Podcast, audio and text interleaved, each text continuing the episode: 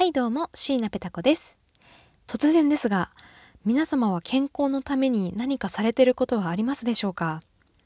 最近母親がですねあのエゴマ油にハマっておりましてなんか健康にねいいとか言ってあの毎日飲むトマトジュースにエゴマ油入れて飲んでるんですよあの人。あのね冷たい飲み物に油入れて飲むの本当にやめてほしい。洗う側の気持ちにもなってほしい。てか見た目的にねあんまり良くないからねやめてほしいんですけれども。まあまあその話は置いといて、えー、私自身も実は最近毎日始めたことがありましてその名もあの黒酢を毎日飲むということを始めました。あもちろんあの飲料用飲料用のやつね飲む飲む用のやつね。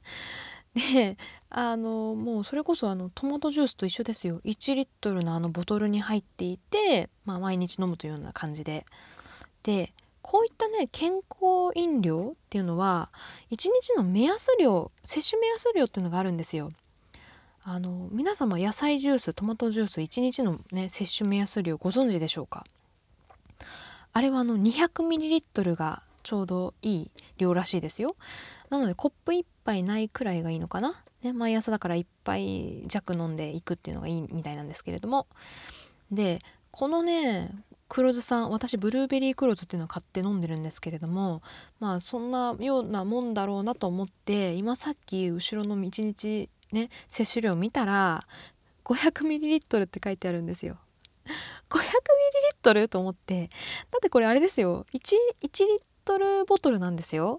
でなんかもうあのトマトジュースと同じ顔してるのにゆっくりかけて飲んでねって顔してるのにえ500 半分飲めと。半分俺を減らせと。結構酷じゃないですか。てか無理無理。えーと思って。ではいそこで皆さん思ったんじゃないですか。はいはいどうせ薄めて飲むのが正解なんでしょって。